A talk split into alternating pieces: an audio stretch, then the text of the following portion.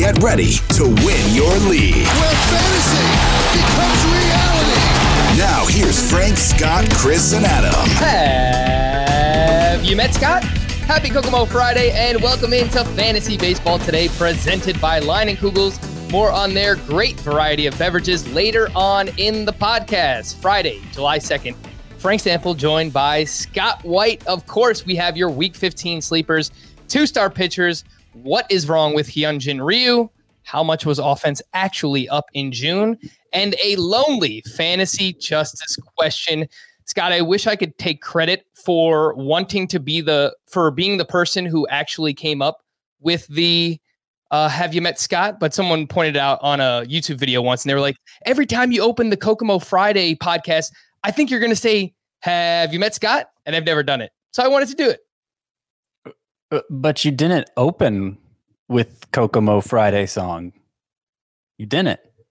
I didn't. you opened, you had the normal one. Oh, let's just let's just start things over. What am I doing? All right, this never happened. I'm so disappointed. Like Yeah, this is this right. is such a great week weekend to look forward to. And it was Kokomo such a great Friday. thing too. All right, all right, all right. Domingo Santana, ooh, I wanna have ya. Tanakas, Fakakta, Jag like Michael Waka, Polanco and Franco. Where'd you go to? Get into first place. Check batting by data and swinging strike rates. Raisins are shriveled grapes. Here's Adam's happy place. Have you met Scott? All right, how did I do, Scott? It's Kokomo Friday now for sure. Oh man, I totally now. totally butchered that one, but there's a lot going on. Right before the podcast, I'm always gathering all my notes. I'm getting everything together. Scott's just staring at me like, "Come on, Frank, I want to start already." So, uh, apologies for the late start as always, but a little flustered there. You get your Kokomo Friday, of course. Lots to talk about, Scott. Let's not waste any more time. Oh my good goodness gracious! All right, I'm taking this one. Let's start. Hyun Jin Ryu. Is he a broken pitcher? He was up against the Mariners on Thursday. Four innings, seven hits, five runs. Four of those were earned. He gave up, wait for it, 13 hard hit balls against the Seattle Mariners offense ah. of all teams. It should have been a no hitter. Should have been a no hitter. I'm pretty sure there's someone that emails in every time you say that, Scott, and they're like, Can Scott stop saying that? No, that that's the bit. Not gonna stop saying it. Uh, anyway, for Ryu, his first 10 starts, he was awesome. 2.62 ERA, 58 strikeouts, over 58 and a third innings pitched.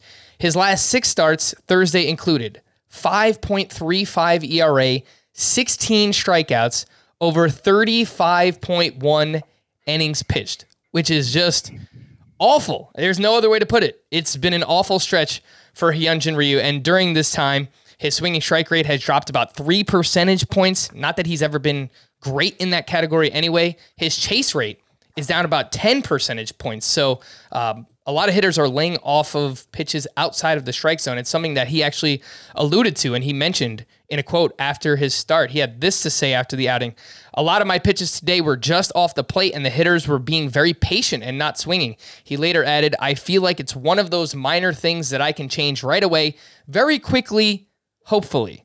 So that quote is kind of all over the place. I don't know what he's referring to as being that minor thing that he can fix. We kind of heard something similar from Luis Castillo earlier in the season when he was struggling. He's, yeah, I've got it under control. I know what I need to fix. It's going to come around. Eventually, Luis Castillo did come around. And, and if anyone's worrying, um, wondering about the swinging, uh, uh, the spin rates for Hyun Jin Ryu, that's not an issue. I looked at all of his last six starts. Hasn't been an issue, Scott. So, what have you seen? Is Hyun Jin Ryu broken? I, I don't know that I'd go that far. No, I mean, he's certainly off. He's off by his own admission. And um, it may not take that much to get it right. As he says, the spin rates are pretty much the same across the board. As you pointed out, Frank, the velocity's been fine. Uh, I would guess it's a matter of a matter of location or um, you know something mechanical going on pitch tipping is always a possibility but um, I don't really see great reason for alarm here. Obviously, the results are concerning. It hasn't been a total disaster. I mean, it, he hasn't been as effective. The strikeout rate's been down, but he's such a good ground ball pitcher. You know, it's not like he's getting crushed every time out. Didn't pitch, wasn't so great today, but you know, you you can live with what he's giving you right now, uh, with the hope and expectation that the strikeout rate eventually bounces back. Of course, Hyun Jin Ryu is not known for a high strikeout rate anyway, but this is month of June. It was four Ks per nine. That's not good. Awful. That's not good. Uh, specifically, it looks like the whiff rate on the curveball is way down. The cutter, it's down pretty good amount too. Uh, fastball seems fine. Yeah, I, I don't know exactly what it is. I, I'm I'm kind of just regurgitating results here to you. I understand, but um, I'm not I'm not super concerned if I have Ryu. I'm I'm uh, thinking it's just a rough patch. I'm thinking he's going to get out of it, and uh, I don't know. I guess maybe there's a buy low opportunity here. Though again, it's not like he's been such a disaster that the person who has Ryu is prob is, is looking to unload him at this point. I would agree that it is a buy low to a certain extent. Now, I- I don't think that this is just who Ryu is at this point, but in a lot of ways, he is a finesse pitcher. A lot like someone like Dallas Keuchel, right? Where he's got to paint corners and he doesn't rely on like plus stuff, but he's got to have really, really good command within the zone. And right now, it seems like that is not happening for Hyun Jin Ryu. In particular, in this start, when I was watching, he kept falling behind counts. Again, it's something that he alluded to as well. So uh, I guess the next question is do we start him next week?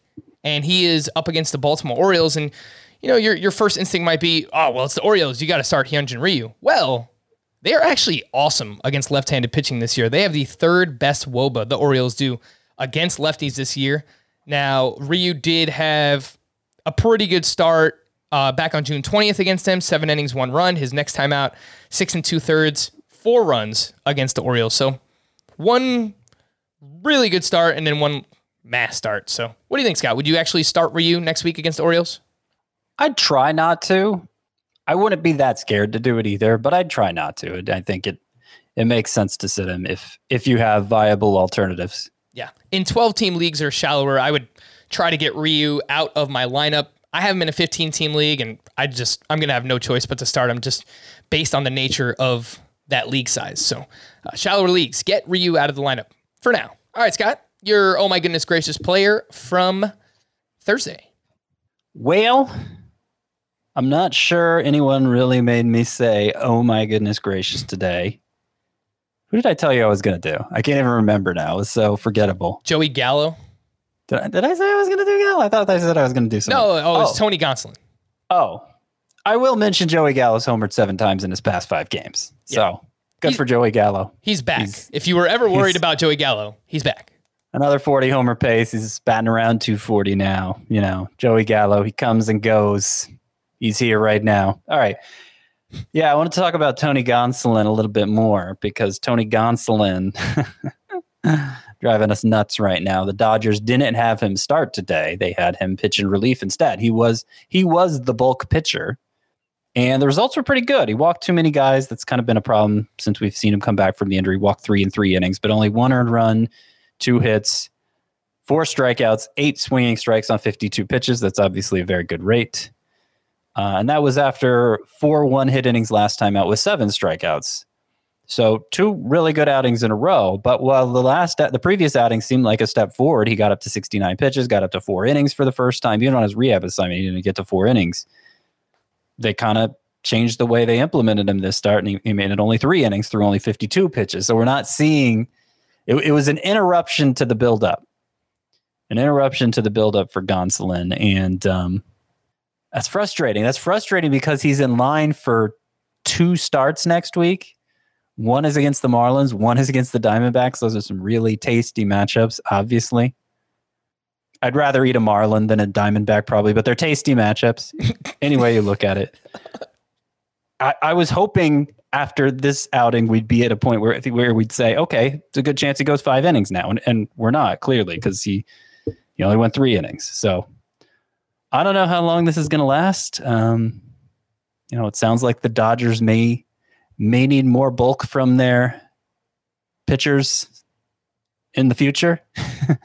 They're losing some bulk here potentially in the form of Trevor Bauer. So yeah, I mean, I, I don't know what they're doing with Tony Gonsolin, but it's frustrating. You're holding on to him, right, Scott? He's still 79% rostered. Yeah, of course I'm holding on to him. I'm just frustrated because I- with those two matchups, I feel like I got to call him a sleeper pitcher for next week. But is he going to give you a total of six innings between the two? No chance for a win.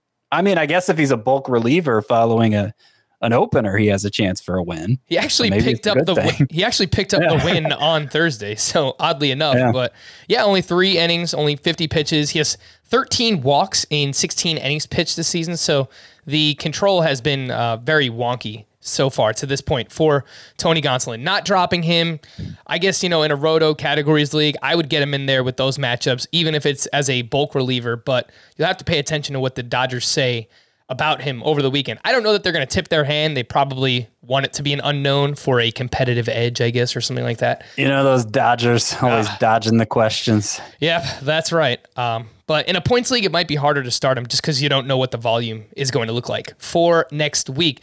Quick shout out to Adam Wainwright, man, because I don't know how he does it, Scott, but he's just doing it. He's getting it done. And this time he goes into Coors Field in Colorado. Eight innings, two runs, only four strikeouts, eight swinging strikes on 110 pitches. He's doing something right. He's got the diverse pitch arsenal. He throws all these different kinds of curveballs, cutters, whatever. He doesn't throw hard, never really has. But six straight quality starts for Adam Wainwright since the start of June, a 2.41 ERA during that span, 39 strikeouts to eight walks, over 41 innings pitched. And last year he was really good 3.15 ERA, 105 whip. And, you know, I think he's actually more valuable than we realize, Scott, because in a season where there are pitchers who are like as the season goes along, they're going to be limited. And we've talked about multiple times, you know, Trevor Rogers, Freddie Peralta, Julio Urias. We're kind of assuming, but I think it's a fair assumption. Adam Wainwright's not going to get shut down. This guy has a rubber arm. He's throwing 110 pitches every time out. And so like especially. He's especially 39 years old. He's about to be 40. What's he saving it for? yeah. So uh, there's value in that, especially if you play in a points league. So we haven't really talked about Wainwright this year. I don't know if there's anything you want to add, but I just thought I would give him his due because he's pitching well. He is pitching well. I have no complaints about Adam Wainwright. His his xFIP is actually uh, 366, I think, 367. It's it's solid. It's the best it's been in several years. The ground ball rate is slightly improved. The strikeout rate is slightly improved. And that together makes for a much better xFIP. So, you know, his ERA and xFIP more or less match up. And obviously he's giving you tons of volume. Uh, you know, I, I think he's well, any pitcher who gives up, I say his strikeout rate's up, but he still gives up a fair amount of contact. Adam Wainwright, any but pitcher who gives up that much contact is, of course, susceptible to a a blowout that could really skew the numbers at some point. But you got to fill out your pitching staff. Adam Wainwright seems like somebody who can do it for you. A 3.69 xFIP, which you did reference, Scott, is his lowest since 2015. He only pitched 28 innings that year. So 2014 was the last time he's had one uh, over a full season, an xFIP this low. So shout out to Adam Wainwright. Uh, before we get to news notes, just wanted to let you know about CBS Sports HQ. As always, CBS Sports HQ is the network to start your sports news day at 8 a.m. Eastern with Morning Buzz, an hour of highlights, news, and all the days need to know. And come back or leave us on all day at 6 p.m. where we break down all the night's action and release dozens of picks from the best analysts and cappers in the sports world. How do you watch HQ? It is easy. Go to your Roku, Apple TV, Fire TV, really most connected TVs, and look for the CBS Sports app. Fire it up. Check out HQ, the only 24 7 free sports streaming network. And we also have a giveaway that I've told you about multiple weeks now. But I'll remind you again CBS Sports and Westinghouse are teaming up to give away a 55 inch TV, a portable power station, and an air purifier over the next month. Go to cbssports.com slash home run, H O M E R U N, to enter. We'll put the link in the episode description as well. Contest ends July 31st. at cbssports.com slash home run. No purchase necessary. 18 or over. Must be located in the United States. The news and notes from Thursday. Yeah, I was talking to Scott before this, and this Trevor Bauer situation is obviously a very serious one, and it's just kind of tough and weird to talk about right now. If I'm just being completely honest with everybody, because of the serious nature of what is obviously being alleged here, but just because we don't really know what is going to happen. So, you know, it's bigger than fantasy baseball and baseball, obviously, but we're here to kind of give you the ramifications of this. And I don't know what's going to happen, and neither does his manager, Dave Roberts. And he had this to say I'm in the position of following the lead of Major League Baseball. Their recommendation was for us to move forward and have him start the game on Sunday. And so for me to try to read into any more outside of just following what they have had advised me and us to do, I just choose to kind of follow their lead. That is what Dave Roberts had to say about Trevor Bauer starting this Sunday. And then Ken Rosenthal from The Athletic had an article come out right before we started saying that the Dodgers cannot have Trevor Bauer start on Sunday. Obviously, that is Ken Rosenthal's opinion, but this is an ongoing situation uh, and a very serious one with Trevor Bauer. Corbin Burnes left Thursday's start with knee soreness, and apparently he slipped while making a pitch. After the game, he said that he is optimistic that he will make his next start in the rotation. Corbin Burnes at the Pirates, seven and a third, four hits, one run, one walk, five strikeouts. Very good start. Only 12 swinging strikes on 94 pitches. He has now had 12 swinging strikes or less in three straight for Corbin Burnes. The spin rates remain down, but not nearly as far down as we've seen in the past, Scott. So, Yeah, that's interesting, isn't it? yeah, Uh, we, and I noticed that in Gerrit Cole's most recent start too. It was it was still down, but not nearly as much. And you know, Gerrit Cole had, ended up with a poor line. In spite of that, in his most recent start, Corbin Burnes' line obviously pretty good. But as you pointed out, it's a 10.9% swinging strike rate for Corbin Burnes over his past three starts. That's really bad. It's just three starts, but it, it coincides with the stretch of his spin rate being down. And so that that makes you wonder if his spin rate on his cutter, which is his primary pitch, if if it's about what it was in this start, I'm I'm not sure there's really anything to be concerned about. Um, but if it's down more like it was, so it was down 109 RPM on average in this start. It's more like 200, 250, I think we've seen it close to 300 at times, if memory serves. You know that that's obviously more significant. So I, I don't know what to make of Corbin Burnes right now. I um, have an article on the site right now. Top two rounds if you were redrafting for the rest of the season. I left Corbin Burnes out of it. I had him in the also considered section, but you know the thing the thing about it is, in addition to the spin rates dropping, the workload question is going to come up very soon. And uh, you know the Brewers are in first place, so obviously they need his arm in there. But when's the last time you've seen even a competitive club just throw caution to the wind with uh, a prized asset like that? I mean, we haven't really seen that since Stephen Strasburg yeah. um, a long time ago, before your time, Frank. Oh, I remember that day like it was yesterday, I don't even. Scott. What year was that? Was that his rookie year? Was that his first year back from Tommy John? I can't remember exactly what the circumstances were, but I actually remember having this dilemma because I was, I believe, a senior in college. That would have been 2013. I remember walking to college from the train station and getting that update on Stephen Strasburg. And I think I had him on a few of my fantasy teams. So I don't know why that memory is so vivid. But 2013 would have been, uh, I don't know, maybe I got my years mixed up.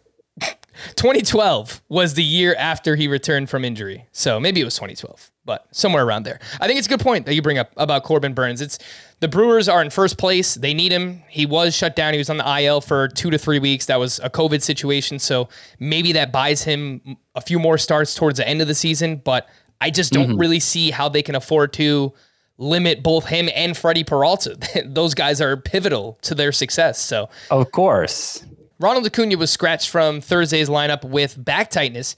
He's dealt with this on and off all season. Scott, any concern for Acuna? not really. No. All right. Yep. Started as lower back tightness. It's now mid back tightness. That that tightness is creeping up his back. So that's interesting. I don't know what I don't know what that tightness is doing. That's the extent of my analysis on Ronald Acuna's back tightness. I think we need to get a chiropractor on this podcast, try and figure out what's going on there. Uh, Trea Turner was not in the lineup Thursday after jamming his left middle finger the day before. Look, the guy had an awesome game. Went for a cycle, two steals. Give him a day off. Hopefully he's all right. Mike Trout took 50 swings off a tee. He threw from 90 feet and he jogged on Tuesday. He's been on the IL since mid May, of course, with that calf injury. As long as he does not suffer a setback, Trout should return in mid to late July. Blake Snell was cleared to rejoin the Padres. He was actually placed on the COVID IL, so he was able to come back sooner. Snell is tentatively lined up to face the Phillies on Sunday. Yoan Moncada is dealing with a bruised hand that he suffered on a slide. He'll likely miss the entire weekend series. More on his replacement coming up. It's it's a great weekend for uh, this White Sox prospect that's getting the call. Dave Roberts is hopeful that Corey Seager could return right after the All Star break. Seems a little optimistic to me. We had a trade. The Bronx Bombers are making moves, big moves, baby. Tim Locastro. They acquired Tim Locastro from the Arizona Diamondbacks in exchange for right-hander Keegan Curtis. Okay. Carlos Carrasco has been throwing full bullpens. All right. Some good news there. Haven't heard his name in a while and could face live hitters in the near future. Dylan Bundy has been demoted to the Angels bullpen. Jose Suarez will take his spot in the rotation. You can drop Dylan Bundy everywhere. Eddie Rosario exited Thursday's game with right abdominal tightness. David Peterson will not make his next start for the Mets. Kolten Wong finally returned to the lineup, and then he exited with calf tightness again, and it sounds like he's going to land back on the IL. Harrison Bader was reinstated. Our boy Lars Nootbaar was optioned back to the minors. Mike Tauchman was diagnosed with a mild knee strain and is expected to miss 10 to 14 days. Rangers catcher Jose Trevino was placed on the IL. John Hicks started on Thursday. He had two hits and a home run. For those who are in two catcher leagues, last but not least, we've got to talk about the all star starters, right?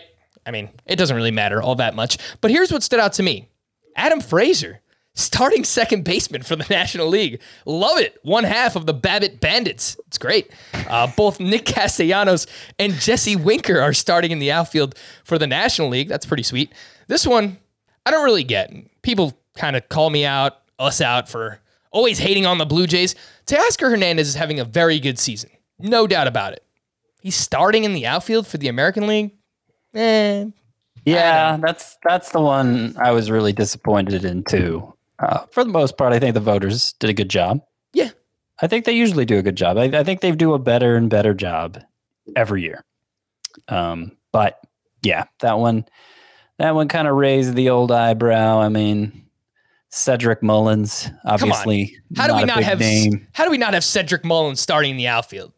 Yeah, I mean that would that would have been the most sensible one. I think he's Uh, probably going to start anyway because Mike Trout was voted in as a starter. Obviously, he's not going to play. So Right. Yeah. Right. But you know, the, you would have had to go even a few outfielders beyond that before before I would have gotten to Teoscar Hernandez. yeah, I think Michael Brantley could have been in that mix. Whit Merrifield, like Whit Merrifield is not starting in the All Star game. What is going on? Like, I don't know how he was listed on the ballot. He may have been second yeah, base. he might have been ballot. second base, but he's he's played some outfield this year. Whatever, throw him in the outfield, man. And Whit Merrifield should be on that team. Uh, some prospect updates: Rays pitching prospect Luis Patiño is expected to be called up and start Friday against the Blue Jays. So I would not want to start him in his first start back in the majors. Uh, but over his last three starts at AAA, he allowed zero earned runs with 23 strikeouts to just four walks. He's 25% rostered. Scott, where should you be adding Luis Patiño, if anywhere? I would probably add him anywhere you need pitching. I, I think there's enough openings in the Rays rotation right now, enough soft spots in the rotation that this could be it for Luis Patiño. This could be the time he sticks. I imagine his workload will be limited early on, sort of like Shane McClanahan's was, but maybe not even that dramatically. I think, uh, I think, yeah, anywhere you need pitching, you could look at Patiño as a potential pickup. Not saying he's must add, but he's a- attractive enough to add. How would you rank these three starting pitchers, Scott? They're all rostered in 30% or less of CBS leagues. Patiño, Kyle Muller, and Zach Thompson. That's a good question. That's why I get paid the big bucks. I think I'd have to put Patiño at the bottom of the list for now.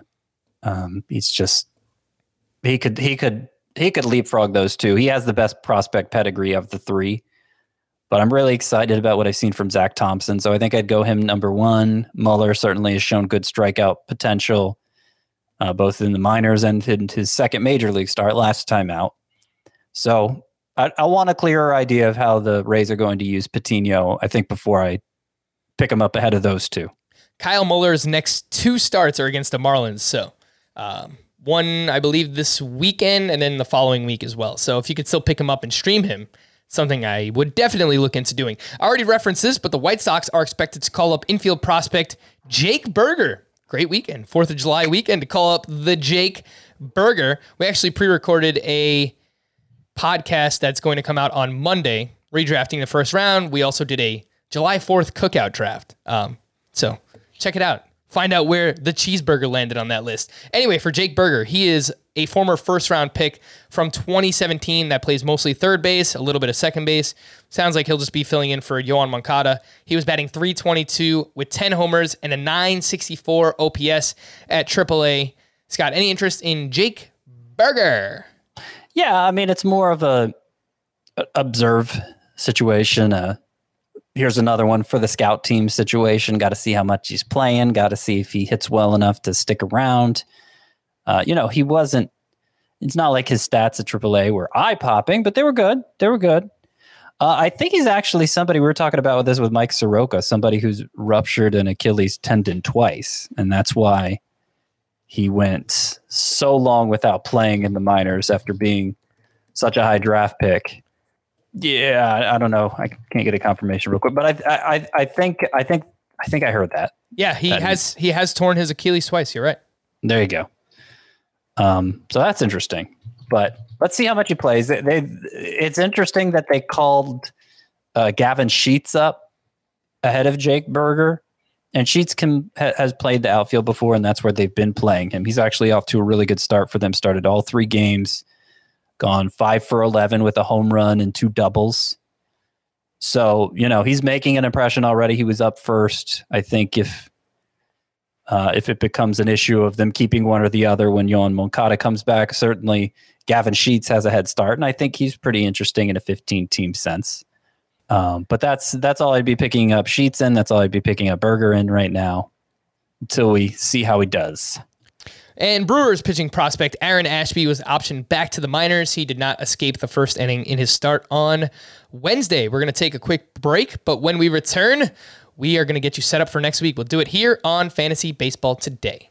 TruGreen is the easiest and most affordable way to get a beautiful lawn. All you have to do is water and mow, and they'll do the rest. Weed control, fertilization, aeration, among others. They'll do all of that so you can do literally anything else. You have better things to do with your free time than focus on your lawn care. Let TruGreen take care of all the hard work it takes to get a great lawn while you take care of everything else on your to do list. You can trust TruGreen to give you the best lawn because they are the official lawn care treatment provider of the PGA Tour. They offer a satisfaction guarantee and they have a verified best price promise, which gives you the lowest price with no compromise on quality. Think about how hard it is to manage our fantasy baseball teams. You need all the time you can get to put in waiver wire claims, FAAB bids, send out trades, and set your lineups. You'll have that extra time when TruGreen is taking care of your lawn. You do you, let TruGreen do your lawn care. Visit trugreen.com to get the best lawn at the best price with the best people guaranteed.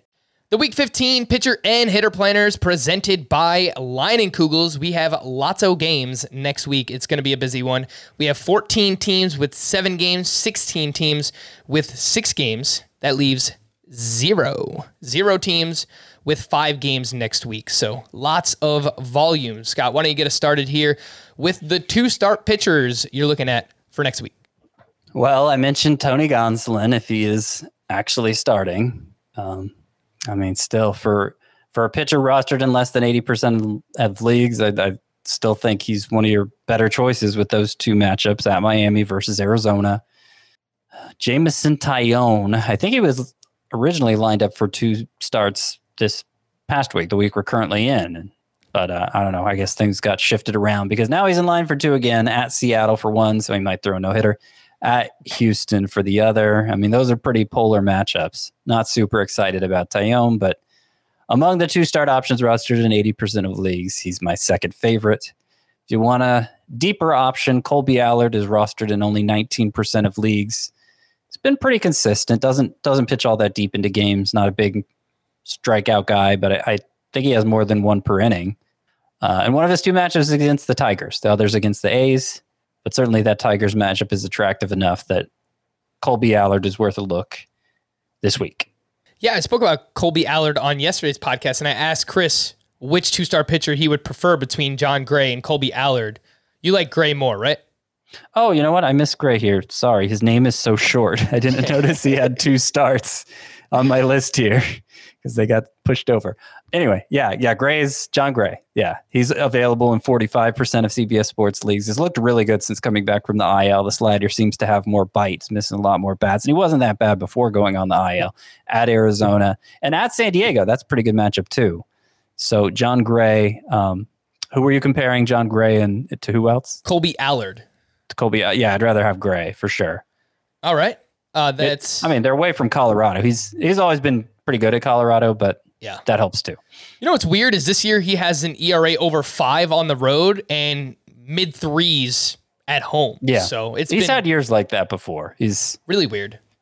John- it's it's it's it's unique to Jon Gray, but I'd still rather start him away from Coors Field, despite Scott- what the numbers show. My relationship with Jon Gray over the years in fantasy has been all over the place. So, I mean, I'm happy he's performing well. Maybe they'll trade him away, which would actually help his value Yeah. quite a bit. Who are we looking at in terms of some uh, single start streamers for next week, Scott? Jordan Montgomery goes against those Mariners, so he might throw a no hitter. Don't say it. J- JT Brubaker. Wow, how repetitive is, uh, is this list? He's on it again. The Pirates face only bad lineups, apparently. The Mets this time. Uh, it's a bad lineup. Sorry to say. Um, so Patrick Sandoval gets the Mariners too. I'm not going to say it again. Ross Stripling.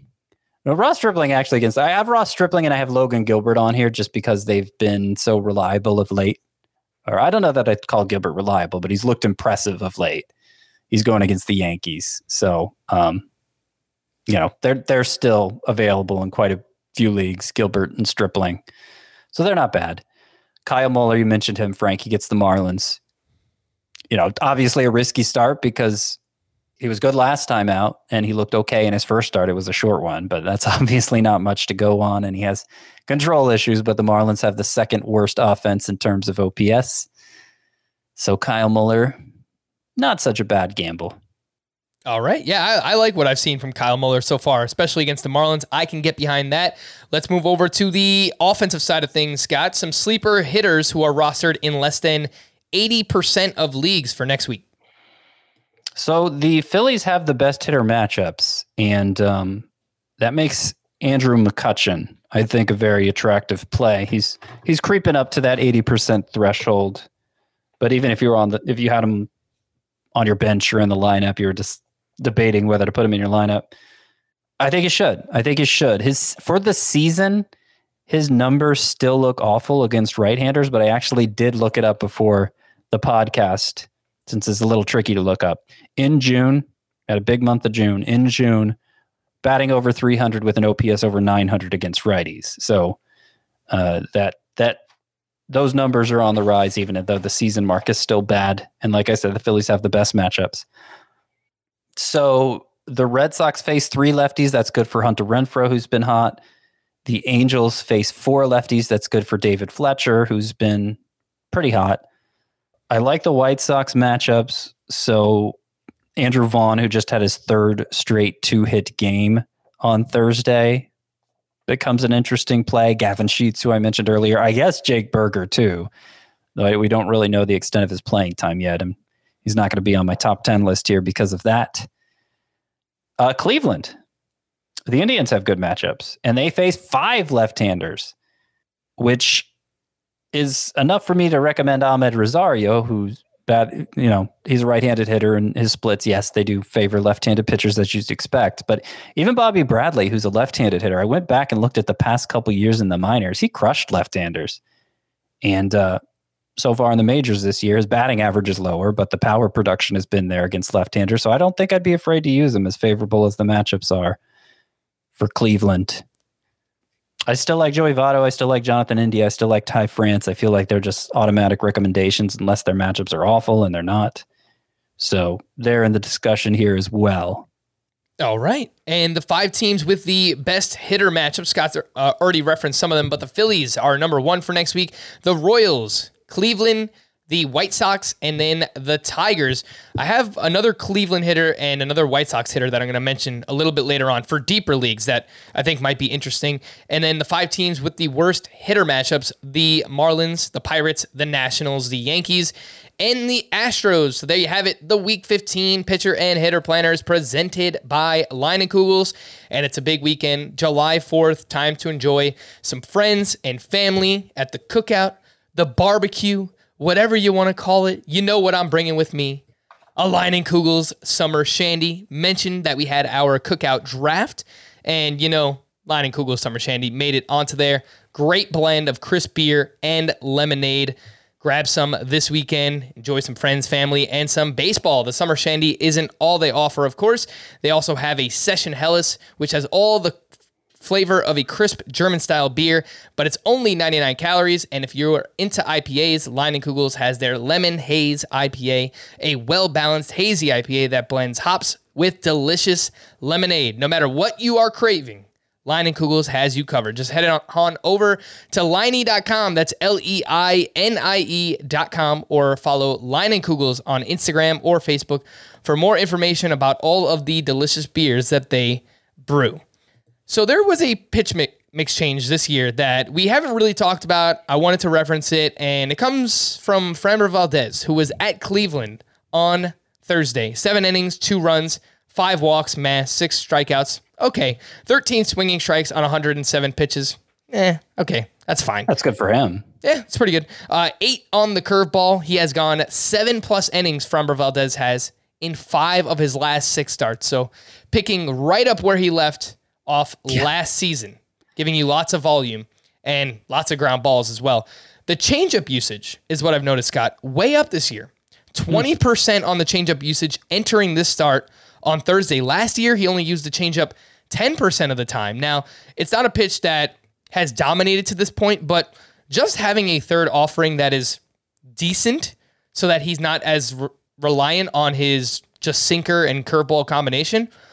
I don't think that it's going to hurt Framber Valdez. He actually used the changeup 27% of the time in this start on Thursday. So I wanted to reference this pitch mix change and the fact that I've been pretty aggressive ranking him. He's inside my top 25 starting starting pitchers, and I don't really see that changing. No, that's interesting that you pointed that out because I, I had noticed that his swinging strike rate was up. You kind of you kind of said the 13 in today's start weren't a big deal. Um, and you know, for for the average pitcher, I guess not. But w- one of the things that was interesting about Framber Valdez last year is even though he had 9.7 K per nine, his swinging strike rate was 10, which is low. I mentioned uh, that for Corbin Burnes earlier in his last three starts. This was a little over 10, but that's not a good swinging strike rate. And and Framber Valdez was getting strikeouts in spite of that last year. Now his swinging strike rate for this year uh, it's probably up a little after this start, but it's over 11%. And yeah, you see the breakdown of the pitches there. The the whiff rate on the changeup for as little as he threw it last year, it's up this year. And it the sinker, which is, you know, his fastball basically, the whiff rate's up on that too. And just having that changeup to play off of it, I assume uh, contributes to that. So uh, interestingly enough, his strikeout rate, his, his actual K per nine is down from last year. But uh, what is the strikeout rate itself? Yeah, the strikeout rate is too. I was curious if he allowed so few base runners that it was having the effect of pulling down the K per nine. But yeah, no, I think I think it's overall a step in the right direction for Framber Valdez, and he has certainly been money so far with a bunch of seven inning starts and a two eighteen ERA. And I, I mentioned his ground ball rate is high. It's super high. It's 71%. If he qualified, that would be first among starting pitchers. by a mile. By a He was- mile, yes. He was 60% last year and I was a distant first at 60%. And so it's up over 70% now. It's awesome, man. A lot of the times recently when we talk about trades, we're talking about selling off pitching to acquire hitting because obviously offense is up. But for Framber Valdez, I'm not looking to sell. This isn't a sell high situation. I think this is a buy high situation. So if anyone in your league is not valuing him as a top 30 starting pitcher, I would be looking to acquire him if I could. Let's transition into offense a little bit. And I wanted to mention now that the month of June is over and all the numbers are finalized, take a look at how much was offense actually up in the month of June. So from April to May, 236 batting average league wide, 705 OPS, 24% strikeout rate, 13% home run to fly ball ratio. In June, 246 batting average, up 10 points. The OPS 737, up 32 points across the league. 23% strikeout rate, that's down one percentage point. Home run to fly ball ratio was at 14.5%, so up about one and a half percentage points, which sounds minimal, but over the course of an entire month with all of the hitters, it actually is pretty big. And comparing it just to 2020, shortened season, 60 games, June was basically on par with exactly what the offensive output was for last season. So I know, Scott, we've Wow. struggled to to evaluate offense and hitting this year, but I think now that June has kind of presented offense similar to how it was last year, I think we're kind of getting back on track to where we can actually evaluate hitting again. yeah, and pitching, hopefully. Yeah. Um, yeah, that's right. Uh, to to somebody who doesn't often reference these numbers, these league wide numbers, uh, those changes might sound small, but I mean, you remember how abysmal offense was in April. To to see now that June, by comparison, was basically offense last year, where nobody was like, "What's wrong with offense?" You know, in 2020, it, it all seemed very normal to to what we were used to. And what's also interesting about that too is the season didn't really begin until August last year, late July, right?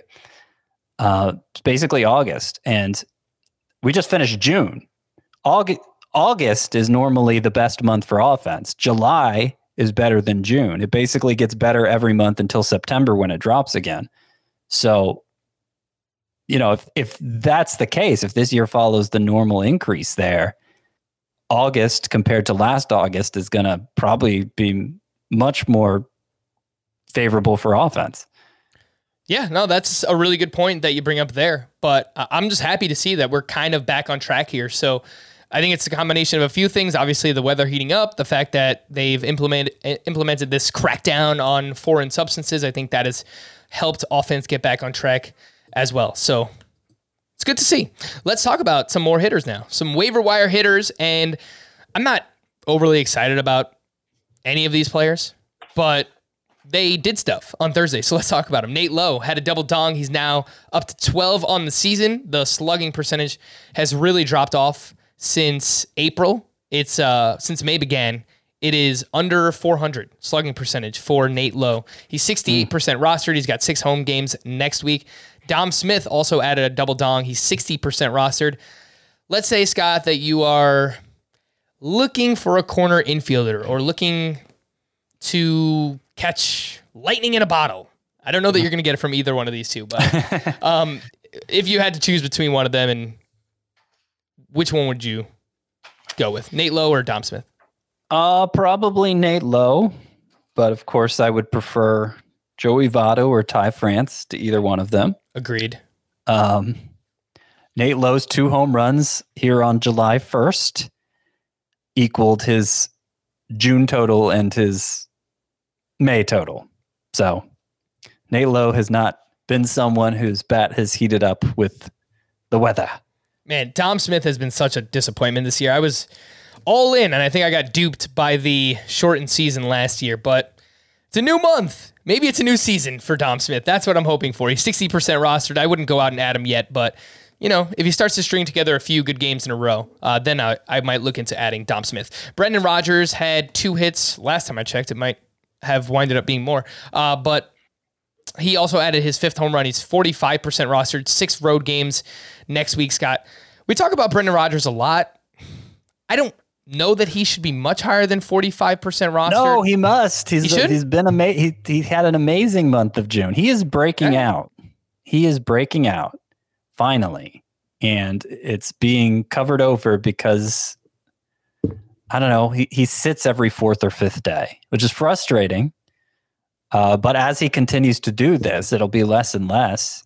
His uh, his June numbers were awesome. There's no PS over 900. And the thing is, his right now, because they spent so much of the month of June on the road, the Rockies did. Uh, I believe his road numbers are actually better than his home numbers. So yeah, they are. Oh, the batting averages, the OPS. No, no, no, wait, wait a second. Wait a second. Batting average is higher at home, but he has an 851 OPS on the road versus 70 74 at home. So obviously a small sample in both instances. But my point is his success hasn't been fueled by Coors Field to this point. Uh, yeah, in June he hit 308 with four home runs and a 927 OPS. And uh, the other name I wanted to mention on the waiver wire, Kike Hernandez now has three homers and three multi-hit games in his last five. He is 29% rostered. He plays six games next week. I'm not overly excited about Kike Hernandez, but he's been leading off again. His lineup context, obviously leading off of the Red Sox lineup, is very enticing. And I always find this interesting when it kind of sounds like Jarren Duran is close, hopefully, to getting the call. And maybe if he comes up, Kike Hernandez loses playing time. Sometimes that motivates veteran players. So we kind of saw something similar with Ross Stripling, where, all right, you start to hear the rumblings about Alek Manoah, and it motivated him. So maybe that's what's going on with uh, Kike Hernandez. Not a must add, but someone who is playing well right now. Some deeper waiver wire hitters. Uh, Jake Fraley went two for three with his sixth home run, and it came, I believe it came off of Ryu. So that would be against a lefty. He has struggled against lefties this year. So that is nice to see for Jake Fraley. Yep, it was off of Hyun Jin Ryu. He had a solid month of June. Fraley did 841 OPS, five homers, four steals. You know, you need an outfielder in a roto league, five outfielders. Sure, Jake Fraley. Uh, the two hitters I wanted to mention with the strong matchups next week one White Sox, one Cleveland. Brian uh, Goodwin has now homered in back to back games for the White Sox. He has eight hits over his last seven games. He's only 2% rostered. And Harold Ramirez went one for two with a double and two walks, quietly batting 280, has an 802 OPS on the season, 13% rostered, seven games next week, Scott. Any interest in either one of these in deeper leagues, 15 team leagues? Brian Goodwin, Harold Ramirez. You know, I thought about Harold Ramirez for my um, for my 10 sleeper hitters for this upcoming week. I mentioned Cleveland has good matchups, a lot of lefties on the schedule, and um, he's a right-handed hitter. I ultimately couldn't fit him on the list. There were just more interesting players. The power production, I still doubt. I know he's. I know it's been. It, it was good in June. You know, fifty-five percent ground ball rate, and that's been something that's been present throughout his career, majors and minors. He's he's never really been a big home run guy anywhere. So I I just don't think that's going to continue. And he could potentially be a high average guy, but who doesn't get on base much overall. So really not the kind of player you expect to see hold down a starting job long term in the majors. I mean, if if you're really hurting in a five outfielder league, you could do worse than Harold Ramirez, especially with the matchups on tap for the for the Indians, but would not be a high priority for me. All righty, let's take a look at some starting pitcher standouts from Thursday. Jacob DeGrom, I gave up three runs. The ERA now up to 0.93. LOL. But he also had 14 strikeouts to zero walks, 27 swinging strikes on 93 pitches against the Atlanta Braves. There's there are no words left to describe Jacob DeGrom. Spin rates are fine again, by the way. They're actually up, I think, a little, That is very slightly. worth noting with uh, his compadres Gerrit Cole and Max Scherzer and Carlos Rodon, uh, not Rodon, Lucas Giolito, spin rates being down for those guys, of course. Yusei Kikuchi was at the Blue Jays, seven innings, five hits, one run, one walk, six strikeouts. The guy is money this season. Yusei Kikuchi. I. I think I have to find a way to get him inside my top 30 starting pitcher, Scott. I don't think it's an overreaction. I just think like he's been good for two months now. And not just good, like really, really good. Oh So, yeah. Oh Yusei- yeah. Oh, And and what where are you trying to get him, you said? I'm trying to get him inside my top 30. I just moved him up to SP 31 ahead of Max Fried and Hyun Jin Ryu. I, I don't know if that's too aggressive. I don't think it is. He's been great. I would definitely rather have Fried Uh, but Ryu, yeah, I don't even have Kikuchi in my top 40 yet. Come on, What? I thought I did. I thought I moved him ahead of Savali. I thought I moved Savali behind him. I'll tell you who I would rather have Kikuchi over. You're not gonna like it. Dylan Cease. I mean, there's an argument to be made, sure. Kikuchi's better, numbers are better right now, right? yeah, I guess that's like the main argument. Dylan, Dylan Cease, by the way, Scott, I don't know if you have a reaction, but his spin rate's way down again in his most recent start. It, it still was a good start, quality start. I think it was like seven or eight strikeouts or whatever, but Yeah. two starts in a row yeah, now. it's, it's it's hard to know what to make of it when the pitcher keeps pitching well. You know, when you don't see a clear impact on performance. Yeah. Uh, the other pitching standouts from Thursday Nathan Eovaldi, seven shutout against the Royals with six strikeouts. The, the Royals stink. But his last 10 starts, he's got a 2.63 ERA. He's kind of inconsistent, Eovaldi. You know who he is. He is, use him in the right matchups. Next week, he faces the Angels. They're eighth in WOBA versus right handed pitching. So I don't love that matchup for Nathan Eovaldi. The last one I wanted to mention Merrill Kelly up against the Giants. We go through these waves with Merrill Kelly where he goes through a three or four start stretch where he's looks kind of intriguing. Then he's bad for three or four starts. Now he's going through another stretch where he looks pretty good. Three straight quality starts, seven innings, three runs, seven strikeouts. He's allowed four earned runs over his last 20 innings pitched. Scott, interested in Merrill Kelly anywhere? I mean, you kind of broke it down where I, I don't think he's actually that good, but he's durable enough that he can have good stretches like this. And he's tempting to put in the top top 10 sleeper pitchers for next week because his matchup is against the Rockies. At home in Arizona. So Right. Not at Coors Field. So the Rockies on the road. The Rockies when themselves are on the road. um, about as favorable as matchups get, but yeah, I just don't have a lot of confidence in Merrill Kelly or the Diamondbacks offense to score for him. Well, you watch out, Scott. They just won and they had a save opportunity. I'll let you know who who got it in just a little bit. A few more things I wanted to mention from Thursday. Uh, some hitters that are hot again. Mitch Haniger, Marcus Semien kind of cooled off the first half of June. Uh, he went three for four with his 20th home run. JD Martinez now has three homers in his last five games. Rafael Devers hit his 20th home run. He's now up to 69 RBI as well. Uh, Nelson Cruz had a down May. He was dealing with some injuries. Over his last 15 games, he's batting 397 with six home runs. Nelson Cruz looks fine. Joey Gallo, we mentioned, three for three, another home run. He's up to 20 now on the season. Max Muncy hit a grand slam off of Patrick Corbin. It was his 18th homer. Jose Altuve hit a grand slam. It was his 18th home run. And Got to mention Luis Castillo because, come on, he's Luis Castillo. Turned in a quality start against the Padres. Seems like they left him out there a little bit too long. He sat through a rain delay, did come back out. Uh, he had the bases loaded, gave up a pinch hit two run single to Tommy Pham late in that start. So kind of makes the start not look as good as it was, but six and a third, three earned runs, six strikeouts, 17 swinging strikes on 103 pitches. His last six starts for Castillo, a 2.13 ERA, 38 strikeouts over 38 innings pitched.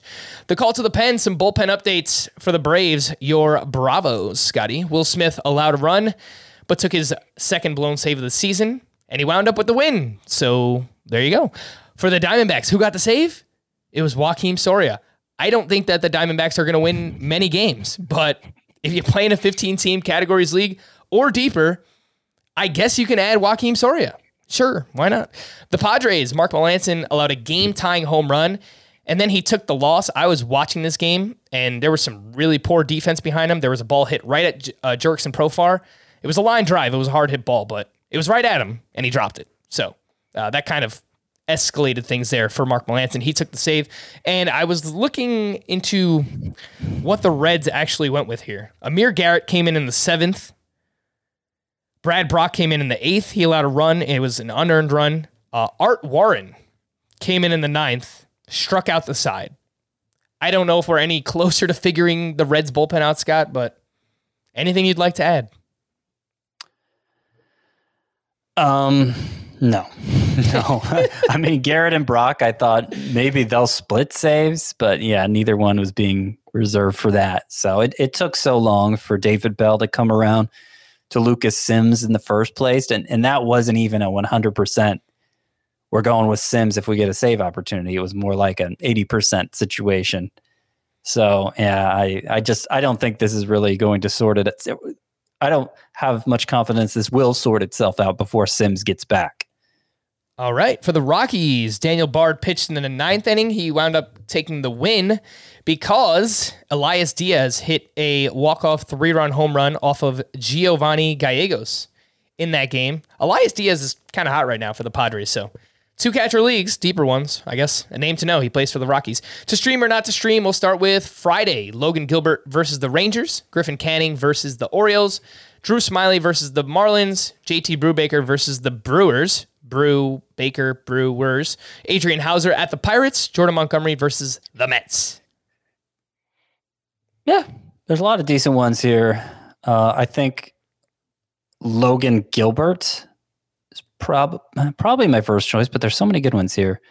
I just I think I think Logan Gilbert is is looked so much better the past few starts, incorporating the changeup more. Not even that much more, but his whiff rate has gone way up.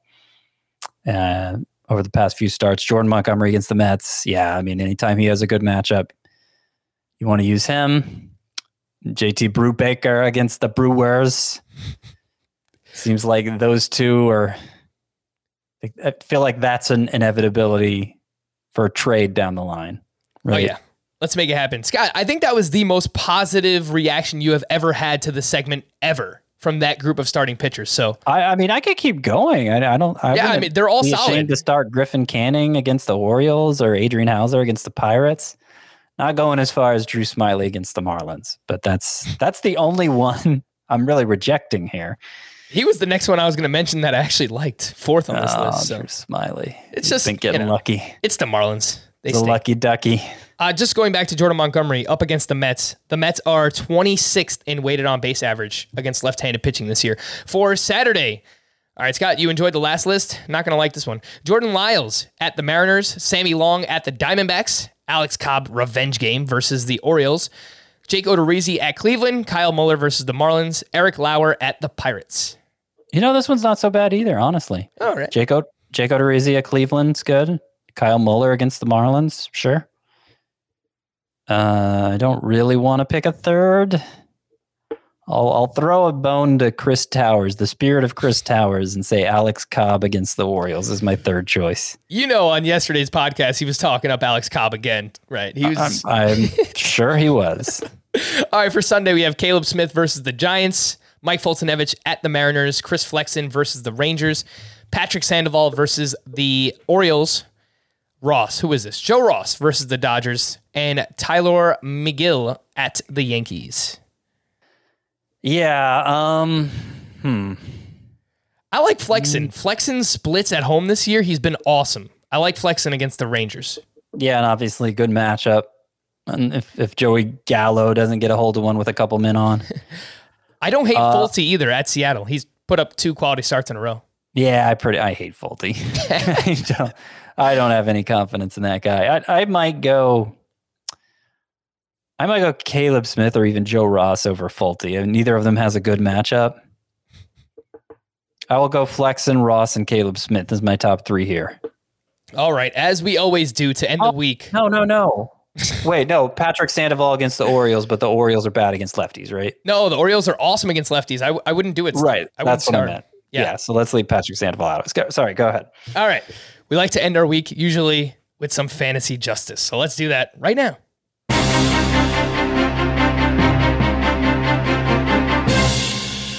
Yeah, yeah.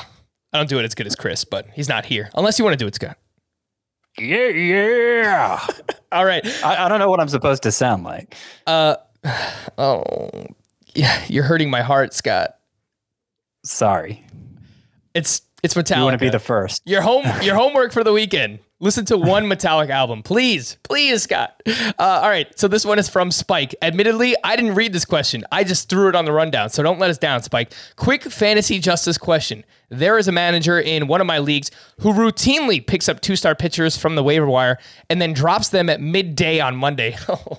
this is so messed up. A couple of hours before games start for that week and effectively eliminating their availability to any other managers. since they would be a one star pitcher by the time the waiver period ended. Given the sneaky jerkiness of this situation, I doubt there is a rule, and I am not even sure what sort of rule would cover this. It just seems especially crappy, particularly because the manager who does this week after week is in first place overall. Is it worth reaching out to the commissioner about this, since this is more of a violation of the spirit of the game rather than breaking a rule itself? Yeah, it's it's wrong. It's wrong to do it. I dabbled in it myself in my younger years, my pre CBS years, um, Wow. and I was called out for it immediately. And Shame. Yeah, decided decided I shouldn't shouldn't shouldn't be that way. It's just it's just not the right way to behave. Um, it's un, it, it doesn't seem like it's the sort of thing that should have to be legislated because you know it it just kind of stands to reason you're not supposed to do this but one easy solution um, this is a weekly lineup block clearly Mhm. clearly why do waivers or FAAB or whatever system you're using why does it have to run daily in a league with a weekly lineup lock?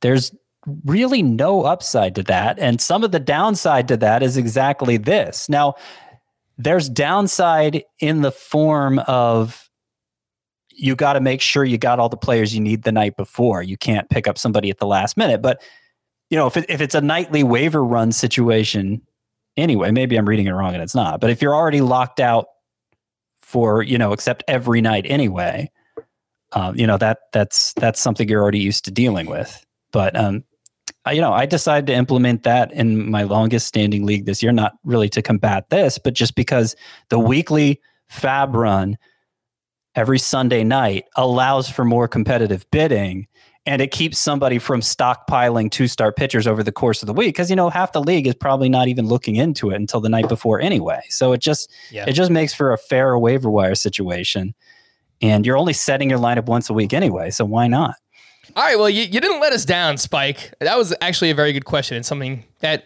we should have talked about earlier. But bad fantasy etiquette by that fantasy manager. At the same time, you know, it's it's also very uh, Bill Belichickian and and Houston. it's cutthroat It's, Houston cutthroat Houston sure. Astros-y, if I can uh, turn that Yeah. into a, a a a verb, an adjective. I don't know what that is. I don't know my whatever you call those words. Anyway, fantasy justice has been served.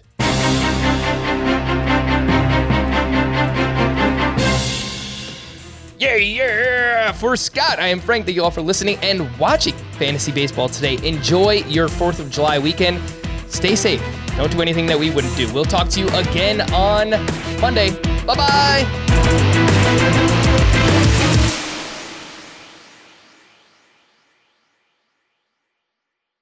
If you've ever been in the market for a new home, you know home shopping can be a lot. There's so much you don't know and so much you need to know. What are the neighborhoods like? What are the schools like? Who is the agent who knows the listing or neighborhood best? And why can't all this information just be in one place? Well, now it is on homes.com. As somebody who's been through this, I can tell you these features are so, so incredibly valuable. They've got comprehensive neighborhood guides and detailed reports about local schools, and their agent directory helps you see the agent's current listings and sales history. The area you live in is just as important as the house itself. You can get to know a neighborhood without ever setting foot in it. Say you're a really active person. You could find out about the nearest parks. Do they have a baseball field? Maybe you want to join a softball league like Chris and I play in. Also, Homes.com collaboration tools makes it easier than ever to share all this information with your family. It's a whole cul-de-sac of home shopping information all at your fingertips. Homes.com. We've done your homework.